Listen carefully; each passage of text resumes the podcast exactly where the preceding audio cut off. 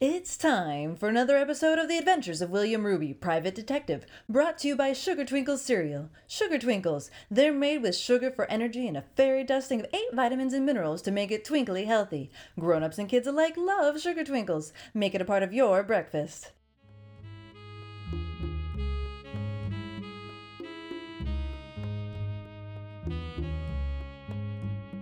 Will Ruby here. I've always loved a good puzzle. One of the reasons I became a private detective. Really hating all the rules and regulations that went with being a cop was the biggest reason I switched professions, but even when I was a cop, I was all about the puzzle. My brother George is too. He's still a cop. He likes being a cop, but he's always been about the hunt and not the violence. He didn't like this one case of mine very much. I'm not sure why. It was chock full of puzzles. Was also full of greed, deception, nutty ancestors, and a client who. Uh, getting ahead of myself. It was the middle of summer. It had been a pretty nutty summer up till then, with tons of cases and babies and even a lunar eclipse. So it wasn't a big surprise when, one particularly hot afternoon, a woman stumbled in, dressed in a flowy flowered gown and a look so deathly I thought she had risen from the grave for a minute. Of course, it didn't help that Harry, my sister and partner, Harriet Ruby, and I were discussing horror movies when she walked in.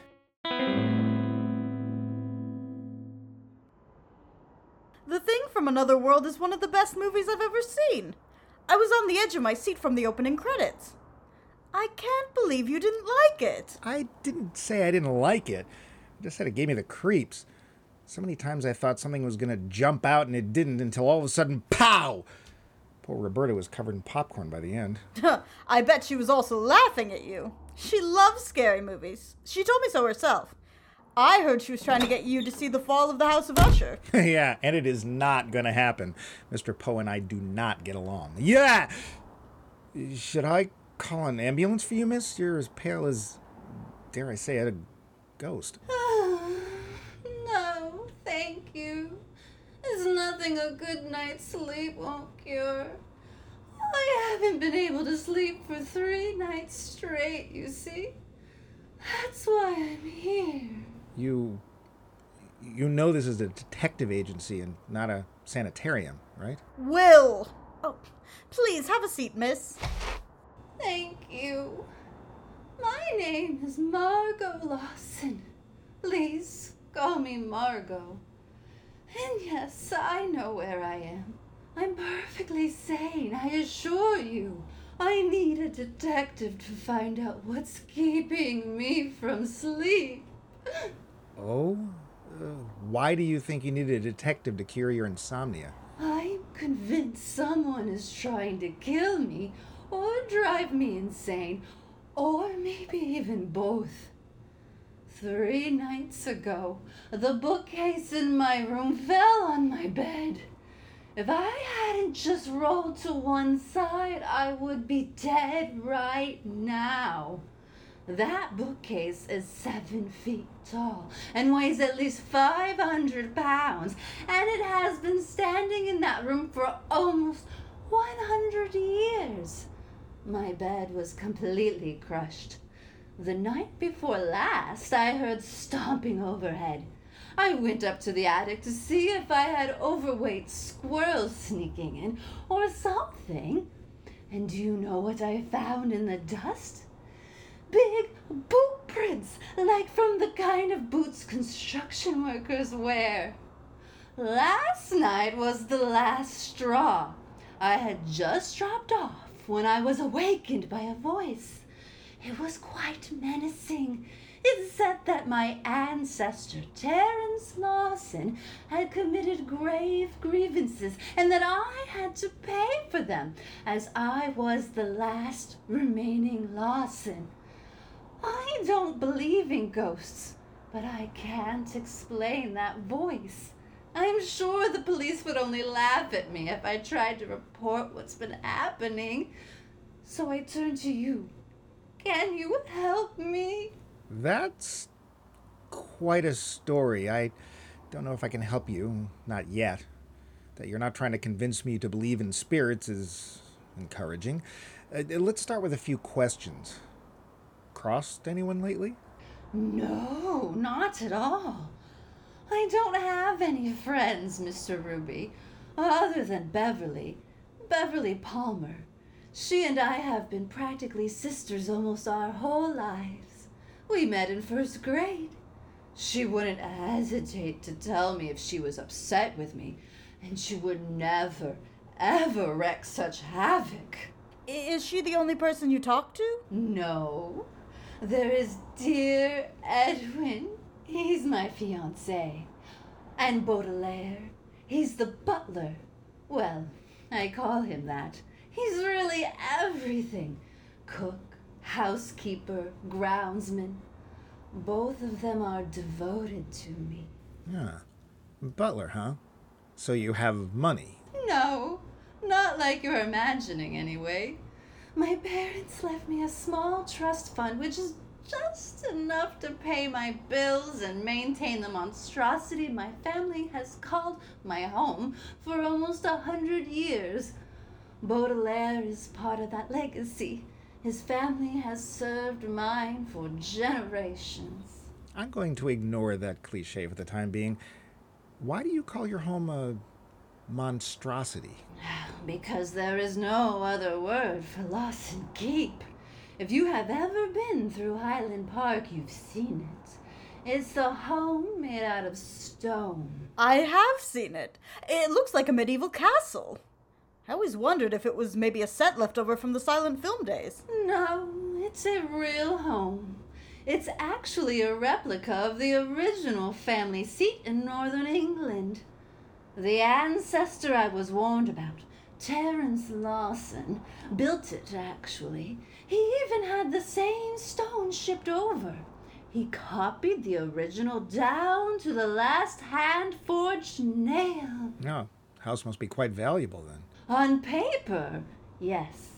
But it's unsellable. No two rooms are the same size. Stairs are meandering and steep. I only use four or five bedrooms as it's far too expensive to heat the whole place. It's too expensive to tear down, though. A few potential buyers have looked into it and backed out when they saw the cost. Won't you come and take a look for yourself? Maybe you can find clues as to who is trying to drive me insane. If your trust can afford a $100 a day plus expenses, we'll come. Here is $500 for a retainer. Will that suffice? No, uh, it will indeed. Now let's go see if you have ghosts in the bedroom or bats in the belfry. Margot used the perfect word for her house. It is a monstrosity. The heavy stone exterior almost feels threatening. There are even parapets on the roof. Inside isn't much better. Old Terence scaled the place down from the original, but it still has a dozen bedrooms, a kitchen bigger than my whole apartment, and a great hall with a fireplace you could rent out as an extra bedroom. Some of the rooms have been modernized with regular walls and floors, but most of them are just the original stone. Margot gave us a tour of the whole thing, a tour that ended in a drawing room that was already occupied.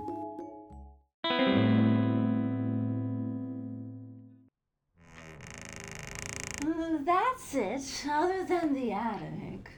We can see that later if you like. Margot, darling, I phoned the instant I got home from the airport and Baudelaire gave me your distressing news. Are you all right? Yes, just very tired. Will, Harry, this is my friend Beverly Palmer. Beverly, Will, and Harry Ruby. Will Ruby? The Will Ruby? Detective extraordinaire? I've read about your exploits in the paper. Margot, you're not in good hands. You're in the best hands. No. Thank you for that. Madame, Messieurs Edwin and Vernon, Thank you, Baudelaire. Would you serve tea for all of us, please? à votre service. Margot, my love, how are you holding up? I'm better now that you're here. I feel like I've somehow stumbled into a Victorian romance novel. yeah, you and me both. Let's see if we can get back to the uh, present. Uh, Margot, uh, Harry and I should start investigating. Will! I'm sorry, I forgot about you for a moment. This is my fiance, Edwin Chalmers, and my solicitor. I forgot to mention him earlier. Yes, uh, Vernon Winterbottom, Esquire, Lawson family attorney. You're Will Ruby the Shamus, aren't you? Yeah, that's me. This is my sister and partner Harriet, also known as Harry. I'm glad to see Margot has pulled you two into her little drama.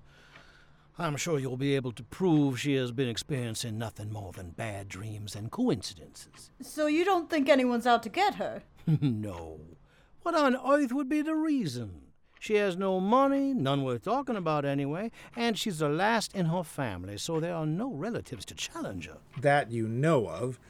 Third cousins have been known to pop up if they think money's around. Speaking of relatives, what do you know about Terence Lawson? Terence Lawson. Ah, that old so and so. Ah, there are stories, but that's all they are. No truth to any of them. Tell me anyway.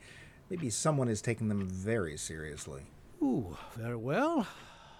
Terence Lawson, Margot's great great great grandfather, was a rascal. The Lawson family had amassed a sizable fortune over several generations. When Terence inherited it about a hundred years ago, he squandered all of it in less than five years. Some was lost in bad investments, some was gambled away, and some was spent building this house. He was the first Lawson to come to America, and the first thing he did when he got here was replicate his ancestral home. That's pretty much all that's left of the Lawson legacy. The only other things are the family Bible that dates back to the 16th century and the portrait of Terence, both of which are in the study if you want to see them. His descendants built some of the fortune back, but ah, it's only a fraction of what it was, just barely enough to cover Margot's necessities. Mm, certainly doesn't sound like there's a motive for anything, but we'll take a look around anyway. If there really are boot prints in the attic, then something is going on. Excuse me, did you say there are boot prints in the attic?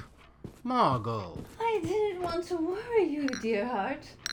Yes, I found the prints yesterday morning. I want to see these prints. Let's go. It would be better if you let us investigate. The fewer people to disturb any evidence, the better. He's right, Ed. He is the expert after all. And I would never forgive myself if you got hurt.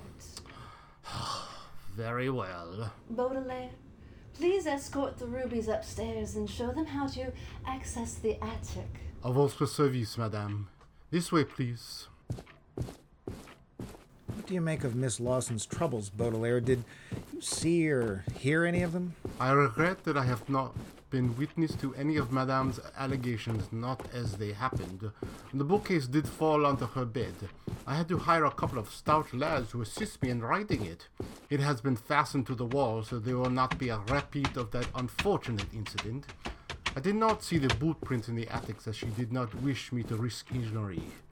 I have bad knees, you see, and the only access to the attic is via ladder. I did notice traces of dust on that hall carpet, but I could not tell you if it was from an intruder or the madame herself after she ventured to investigate. And you, being the most efficient butler, that carpet was cleaned as soon as you saw that dust. Indeed, sir. Did I err? Mm, no, no, not at all. We wouldn't have learned much from that dust. Hopefully, we'll learn much more from the attic. Here you are, monsieur, madame. Do be careful. Thanks. I'm surprised this place has an attic. It Doesn't look like it from the outside. I have a feeling this place has a lot of secrets. Oh, ah, there are the boot prints. Darn. Nothing remarkable about them. No maker's brand, no specific tread, no cut or other mark in the sole. They're an average size, too. Actually, there's something very remarkable about them. Don't you see what it is? No. That they're here at all. Look at the rest of the attic. Do you see dust anywhere else? Now that you mention it, no.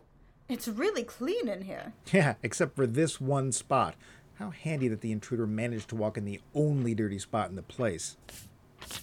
it's not even real dust, it's flour. Really? Makes me wonder if there was an intruder. Is someone trying to pull the wool over Margot's eyes? Or ours? Yeah, very good question. Another good question why either one? There's no motive, not without money. I don't see love being a factor here. No obvious motive. The fact that things have happened means there is a motive. Mm, excellent point. I now forgive you for missing the planted prints. So, what's the next move? We go back downstairs and observe. That attic had a faint whiff of decomposing mackerel, the same smell the whole case had. For the record, I don't like mackerel. I was tempted to ditch the case right then and there. I don't like being led on, and I really don't like people playing games at my expense. Harry talked me out of it. She said she believed Margot. I had to admit, I did too. That meant one or all of the others weren't to be trusted. We decided to pretend the prints were real to see the reactions we'd get. We also decided that since we seemed to be in the throes of a gothic novel, that we'd play that angle to the hilt.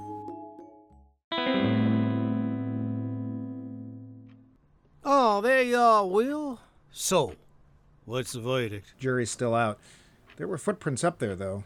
I don't think it's safe to leave Margot alone tonight, so Harry and I have decided to stay here with her. Oh, Will, thank you. I feel so much safer with you here. If they're staying, then so am I.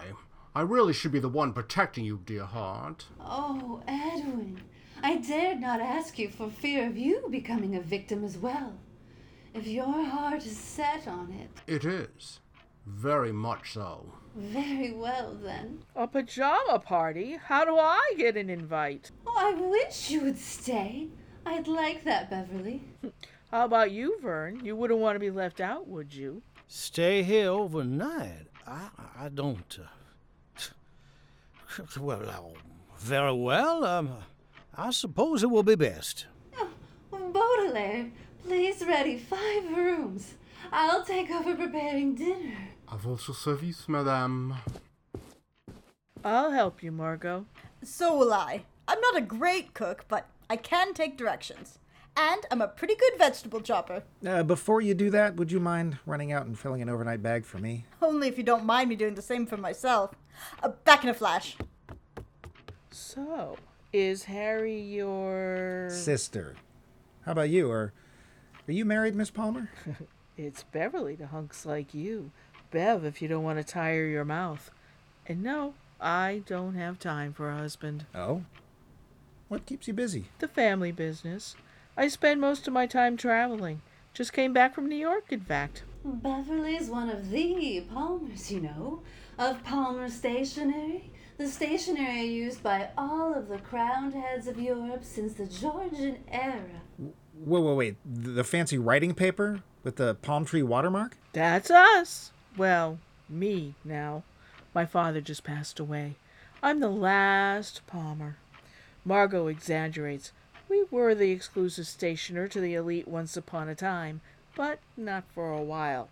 A couple of rough patches caused us to have to adapt from being the stationer to the only of the elite to putting our goods in every drugstore, stationer's, department store we could. But it's worked out. Turns out the common man spends more money. Beverly? She means your average, everyday human like all of us, of course. Eh, of course. So, what do you do, Edwin? I have a small investment firm. It's not nearly as exciting as your job, but it's a good fit for me. I'm not much of an adventurer, I'm afraid. Which is just fine with me. Do you have a date set for your wedding? September 15th. If I live that long. Oh, come, come, come. Of course you will. Come on, let's get supper started. That will take your mind off of things. I'll join you. I'm useless in the kitchen, but I can manage setting the table. Oh, poor child. She's always been a, a fragile thing. Oh, so she's susceptible to flights of fancy, so to speak? Oh, no, no, no. She was insulated as a child, not exposed to the world, so she has few coping skills. Edwin's been good for her. He's boring, but supportive. And Beverly? Ah, she's a bit of a wild one, but Margot dotes on her. I imagine there will be fewer visits for her once Margot and Edwin are married. Wedded bliss seems to be anathema to Miss Palmer. She's been asked more than once, but uh, she turned them all down. Maybe she just prefers being a career woman. Just out of curiosity, what uh, what happens to Margot's estate when she's gone? She said she's the last of the family. That is a question with a complicated answer. Margot only has control of a trust fund. She wishes part of it to go to Beverly, part to Baudelaire, and the rest to her favorite charity. The house and its contents are in a separate trust and are to be sold.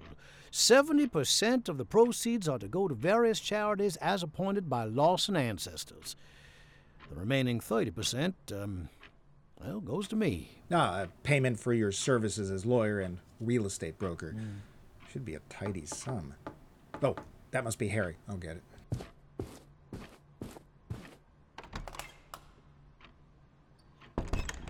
Have I missed anything? No, I think the fun is yet to come, like after bedtime.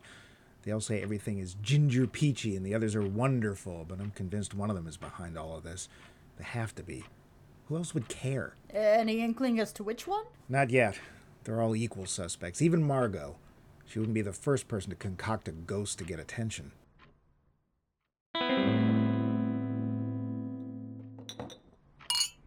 Oh, that was clever, Miss Harry.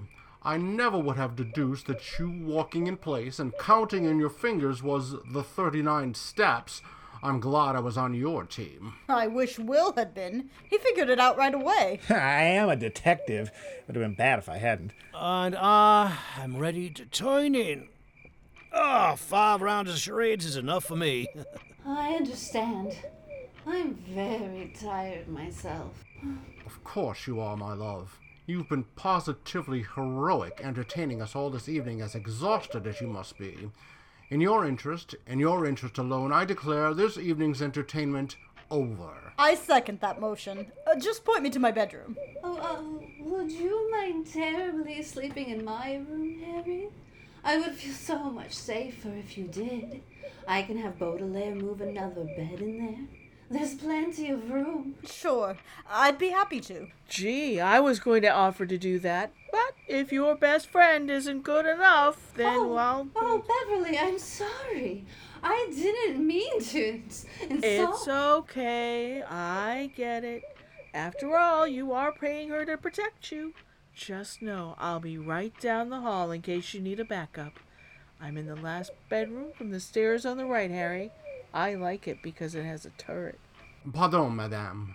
I anticipated madame's needs, and the bed you just spoke of has already been relocated to your room. You know me so well, Baudelaire. Thank you. Good night, everyone. Good night. Good night. Good night, Willie. Night, Margot.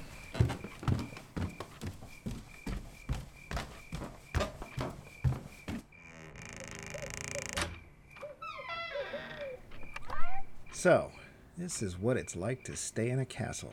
I could get used to it, even though sleeping in a huge bed with curtains around it. That really is the biggest bed I've ever seen. Hmm, pajamas or stay in my clothes? The chance that something is going to happen is probably the 100%, so mm, I'll just stay as is. Is the bed as comfortable as it is huge? Oh, yeah.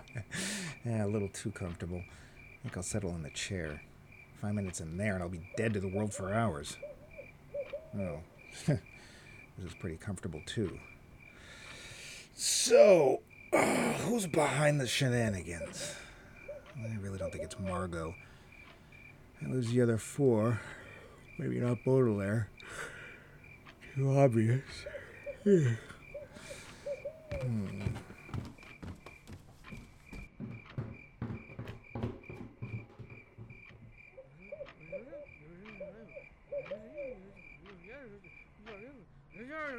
No, what, are- what are you doing? I, I, I don't understand. What, what's going No! What?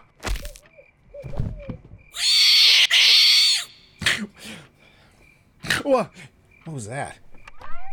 Uh, it's the Phantom! You heard it, didn't you, Will? We all did, Margot. That wail came from downstairs. Beverly, come back upstairs. Stay here with Margot. You too, Vernon. Harry and I will investigate. What do you think it was? The what doesn't matter as much as the who. Notice who was missing? Baudelaire, but that makes sense. His room is right by the kitchen. Wait, Edwin was missing. Bingo. I thought I heard someone staring. Has something happened, monsieur? We're about to find out. The sound came from the study. Come with me. Monsieur Edwin is on the floor. Is he? Yeah, yep, he's dead, Baudelaire. His head has been cracked open. Yeah, most likely with the poker on the floor next to him. Time to call Big Brother, Harry.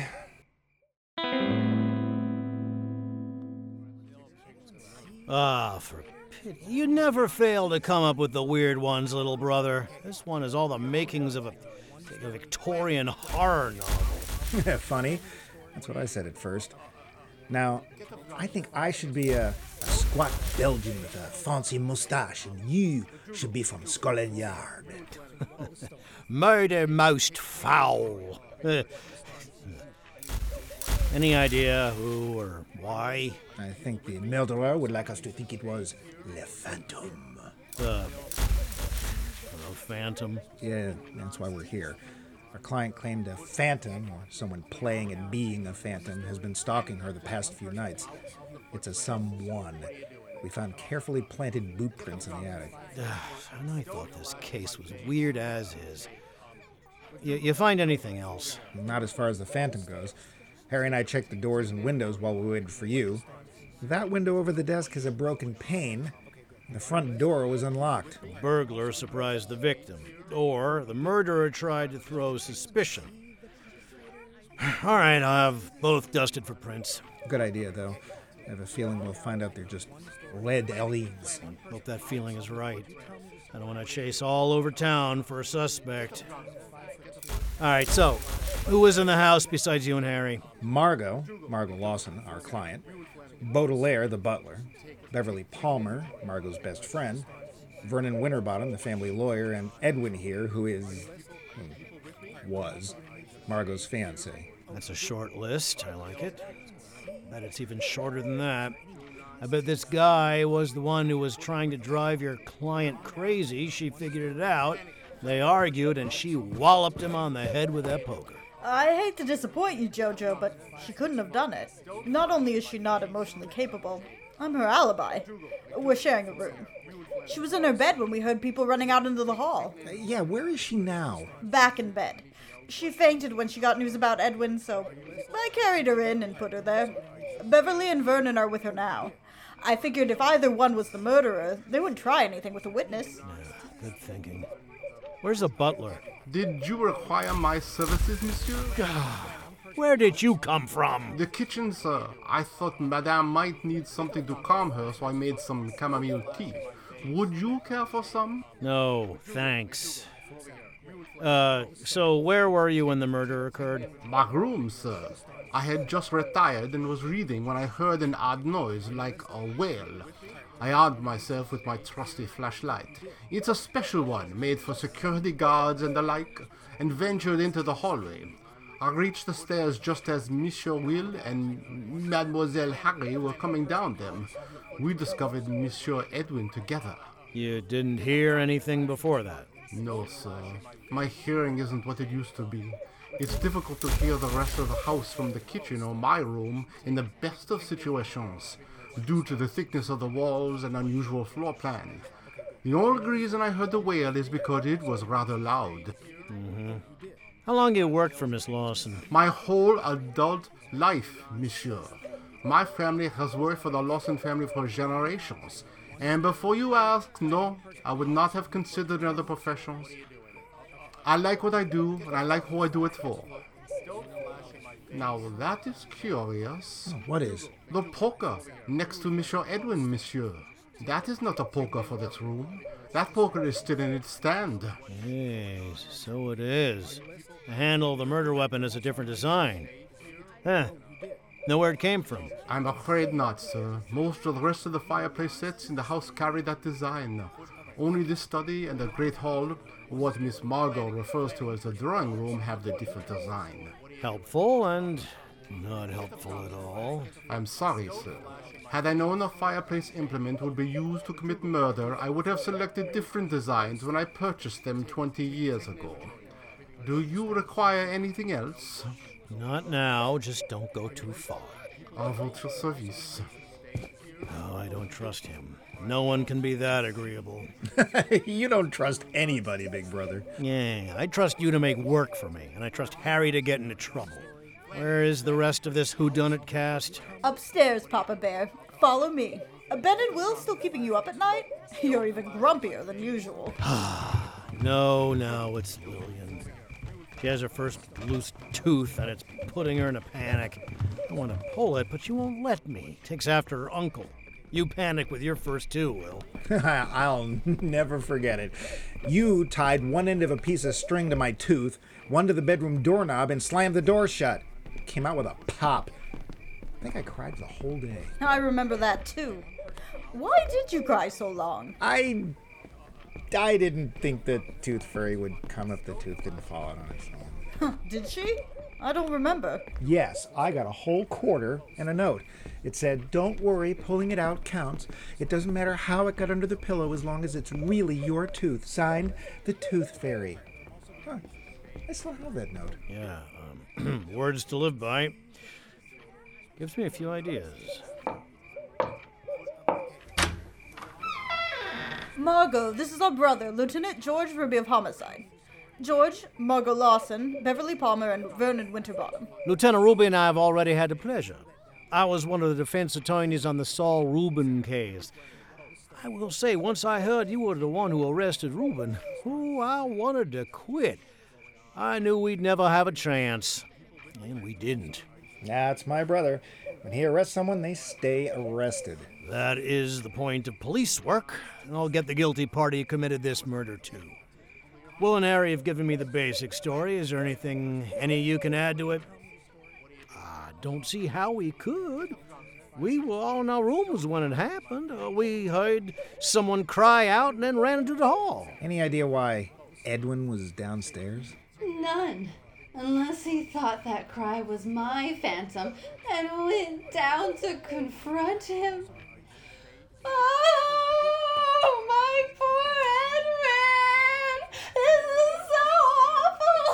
What am I going to do? Uh, I think Margot needs some space. I'll stay with her. Why don't the rest of you find another room to chat? You don't have to. I can stay. It would be better if you came with us, Beverly. I'm sure the lieutenant has questions, I know I do. I don't know what I could add, but if you say so, okay. Uh, let's go back to the drawing room. We'll poke around while I talk to these yo-yos. Start with the victim's room. Right here, Detective Inspector. So, Edwin, were you the Phantom? Or did you confront him? Who exactly are you, anyway? Well, let's start with your pockets. Oh, thanks for changing into your pajamas and making this a little easier, by the way. Margot finally dropped off, so Jojo said to come and help you. Uh, find anything yet? No, but I just got started. It's interesting that Edwin had spare clothes and pajamas here, don't you think? It's not all that surprising, considering how flighty Margot is. And how Victorian. I don't know how many Gothic novels you've read, but if a house was big, everyone stayed in it. I don't think I've read any, so I'll believe you. Oh, I've got his wallet here. Nothing but his driver's license, a few stamps, and about uh, $50 in it. The only other thing in his pocket was a set of keys. Huh, well, looks like he had a key to this place. Hmm, sure does. I've never seen a modern lock use a key that big. What else is in here? Another suit in the closet. The dresser? Ooh, men's stuff. what else would there be? Uh, no, that- don't don't answer that. Top of the dresser has a doily, his brush, a bottle of cologne. Aw, picture of Margot. Is it just me, or is there a very slight lump under that picture? Uh, not right under, under the doily. Oh, so there is. Huh, good catch. Let's see what it is. Oh, it's a small diary. Ah, uh, uh-oh. What? Oh, the first couple of pages are full of notes about Margot. The kind of notes somebody makes when they're planning a scam. the word gullible is underlined. Uh-oh is right. What else? There are references to the furniture and artwork in the house. He said most of it is good quality but not priceless. He was casing the place. Uh, does he admit to being Margot's stalker? No.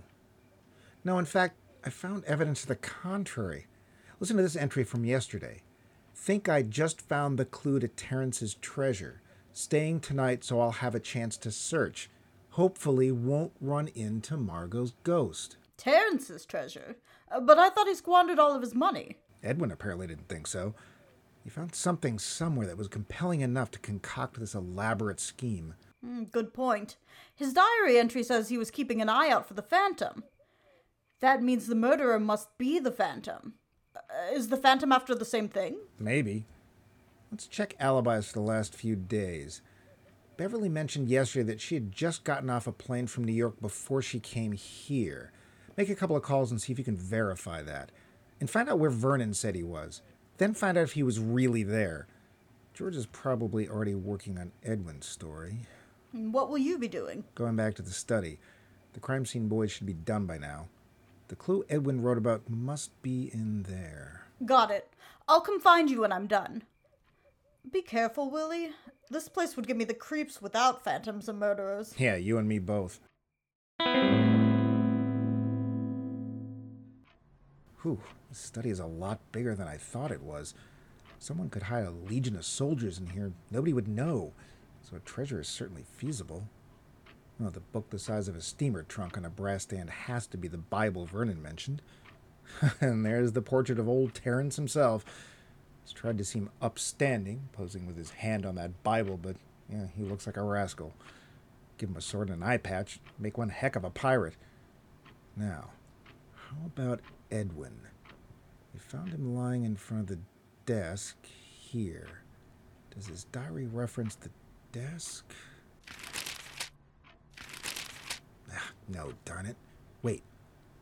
Wh- What is this little drawing in the last page?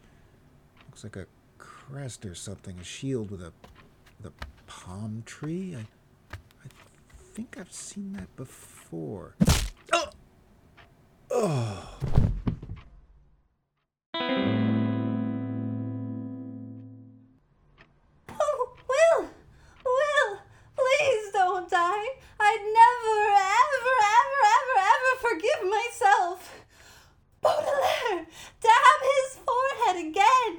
again! Service, madame. Oh, I do believe he is coming around. Who, oh, who turned out the lights? Ugh. Mm, Margot? Why am I on the floor? We were hoping you could tell us, dear heart.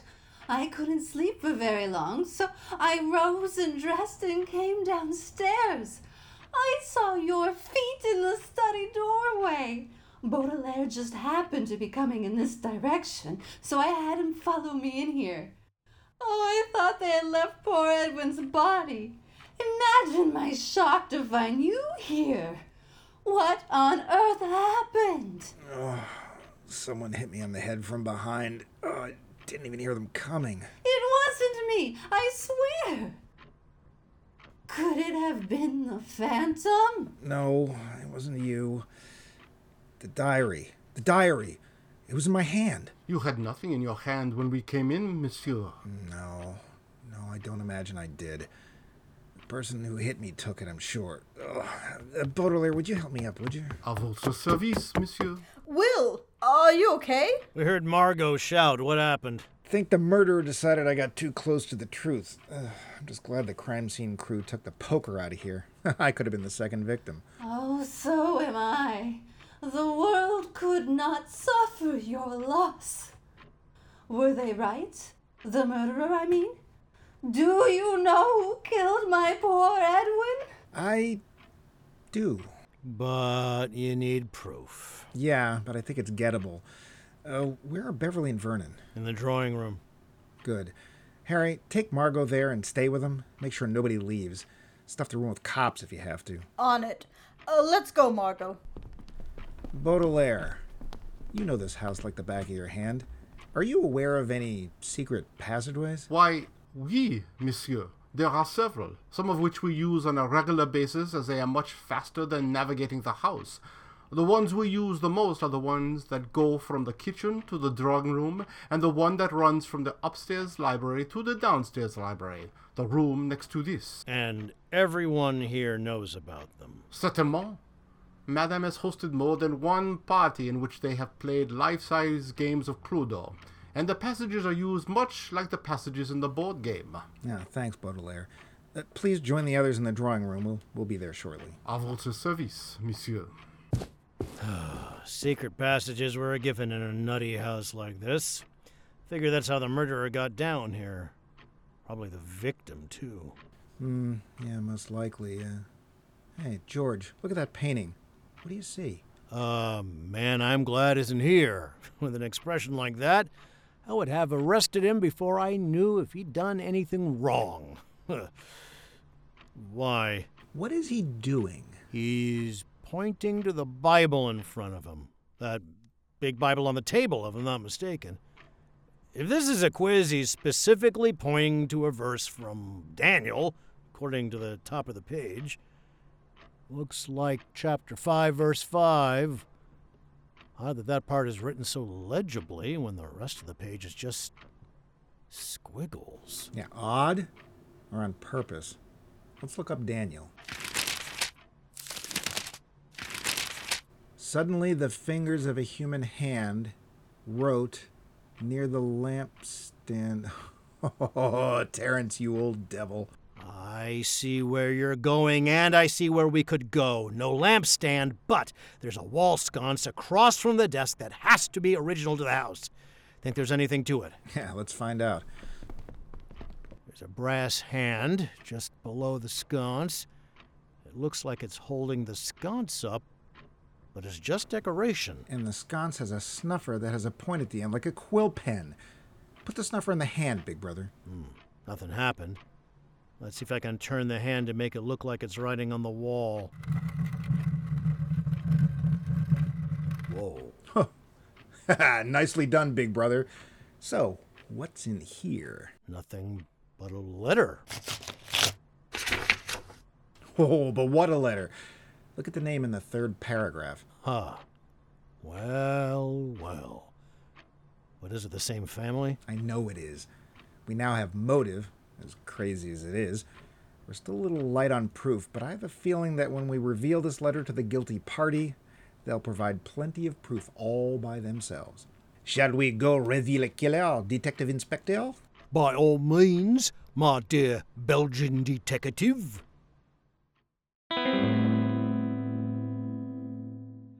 Margot, Do you I think they find who did Well, it? I I can't it's believe strange. it is happening so fast. about you. G- g- Will! Margot told us of your mishap. Are you all right? Ginger Peachy, thanks. You have a look that says you know who killed Edwin. I do. It, we do. And we know why. Oh, good. Do tell. That sounds like a challenge, Vernon. A challenge to prove you're the guilty party. What? Me? To perish the thought. What motive would I have? Beverly, Vernon, please. Oh, what motive would any of us have? A very good question indeed. The murderer's motive is directly connected to their motive for terrorizing Margot. You see, once upon a time, there was this man. He was the only son in a very prosperous family. We'll call him Terry. Terry was handsome and clever and charming and spoiled. As he became a man, he also became restless and probably greedy. A large fortune wasn't enough. He wanted a huge one, so he concocted get rich quick schemes, invested in others. He had lots of friends, but few that were close. One in particular idolized this Terry. He was also from a wealthy family, a family that had made its fortune through hard work and the creation of goods that became highly sought after. This friend believed in Terry, and whatever Terry sunk money into, so did he. None of the investments panned out, and the riches of both families were quickly reduced nothing. There were hard words and threats, maybe even lawsuits, but in the end, both families were broke. Neither one completely recovered, not even to this day. The friend's family managed to rebuild their business, as they were very good at what they did, but they never forgot the damage done. They swore to wreak revenge on Terry's descendants. Years went by. Now, there is only one last member of Terry's family remaining, and one last descendant of Terry's friend. The one has no knowledge of the story, but the other does, and keeps the hate and need for revenge burning. Death was too good for one with the blood of Terry. Driving them insane would be much more satisfying. So, the Phantom was created. Isn't that right? Beverly? Me? The Phantom? You, Miss Palmer. We just found a letter written by Terence Lawson describing his misdeeds. It includes how he felt terrible ruining his best friend, Garland Palmer, but that he couldn't do a thing about it as he was both broke and out of favors. Uh, Beverly? Is this true? yes. Yes, it's all true. Your great great great grandfather ruined my family, stole everything we had, everything we sacrificed blood and tears to build. My great great great grandfather ended up taking his own life because of it. He made his son promise to get revenge, but your family was worse off than ours, so the vow of revenge was left unfulfilled and over time forgotten. I didn't know anything about this until recently. I decided to go through my father's safety deposit box after he passed, and I found a journal that had been passed down to him. I read that journal and blood started to boil. I've had to work so hard to keep the business afloat, and it was all because of your family. I love you, Margot. I really do. And I always will. It was never personal, but I had to stay true to my family. You can see that, can't you? I could never have murdered you, Margot. I just wanted you to suffer a, a little. But you are a murderer, Miss Palmer. You killed Edwin. He figured out you were the Phantom, didn't he? He tried to blackmail you. Now, wait a minute. Ah, it had to be you. When we heard the yell and ran out into the hall, you were the closest to the stairs. Your room is the furthest away from the stairs. You couldn't have gotten to the stairs without being heard, and I know I didn't hear you, which means you were coming up the stairs, not heading down them. It, it was an accident. I went downstairs to pull another phantom stunt. I caught Edwin flipping through the Bible. I heard him mutter something about a treasure. The dirty skunk discovered Terence had hidden money in the house and was trying to steal it. I wanted it. He owed it to my family. He heard me and came after me. I had the poker from my room with me to bang on the walls. He grabbed for it and I I just lashed out. I never would have killed him or anyone on purpose. I hate this. I hate my family. I hate myself. Sirs, she's heading for the secret passage that leads straight up to the parapets. Oh, I'll get her.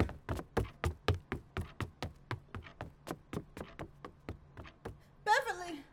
No, don't! Sorry, but there's no other way.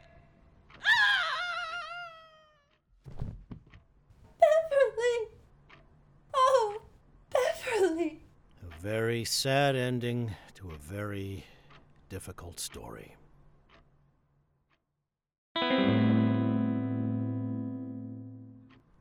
Thank you for coming tonight, Will, Harry. I'm sure you've seen more than enough of this drawing room and this house for a lifetime. But there are a few loose ends we all need to tie. I agree with all of that. Would you care for a drink, monsieur, madame? I have prepared some Southside cocktails. How speakeasy of you. I- I'd love one. Yeah, me too, thanks. So, which loose end do you want to tackle first, Vernon? Where's Margot, by the way? Ah, yeah, Margot has checked herself into a private sanitarium for a few days and in order to cope with what has happened.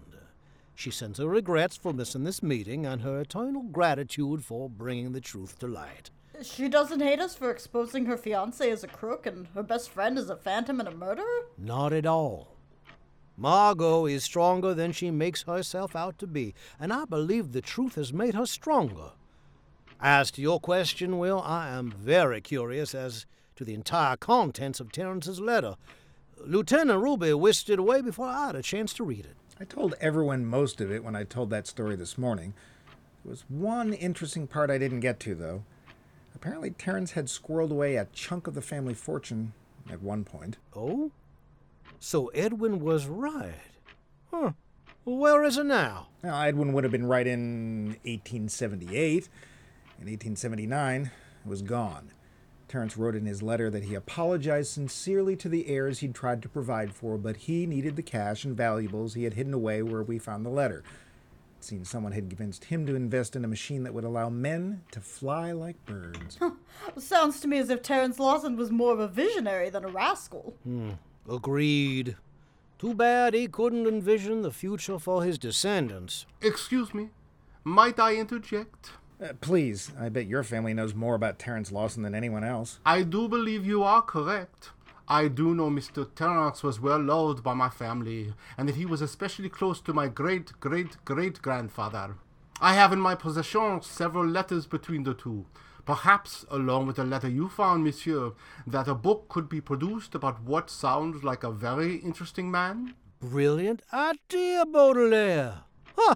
They say the pen is mightier than the sword. Perhaps it is capable of greater riches than even a visionary could anticipate. I'll go fetch them, monsieur. I wonder if I should mention the key my father gave me. Such an odd key, very similar to a key for a crypt that I saw once. You know, I think I'm with Baudelaire's family. I like Terence Lawson too, even if he is a rascal. If the book doesn't work out, Margot could always open this house as a museum. To Terence. To, To Terence. Terence. This has been another episode of The Adventures of William Ruby, Private Detective, brought to you by Sugar Twinkles Cereal. Sugar Twinkles! They're made with sugar for energy and a fairy dusting of eight vitamins and minerals to make it twinkly healthy. Grown ups and kids alike love Sugar Twinkles. Make it a part of your breakfast.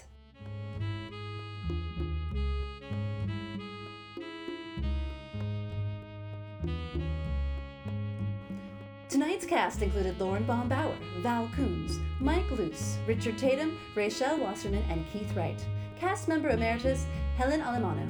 Story by Val Coons. Sound patterns by Val Coons. This has been a Cute Footsteps production.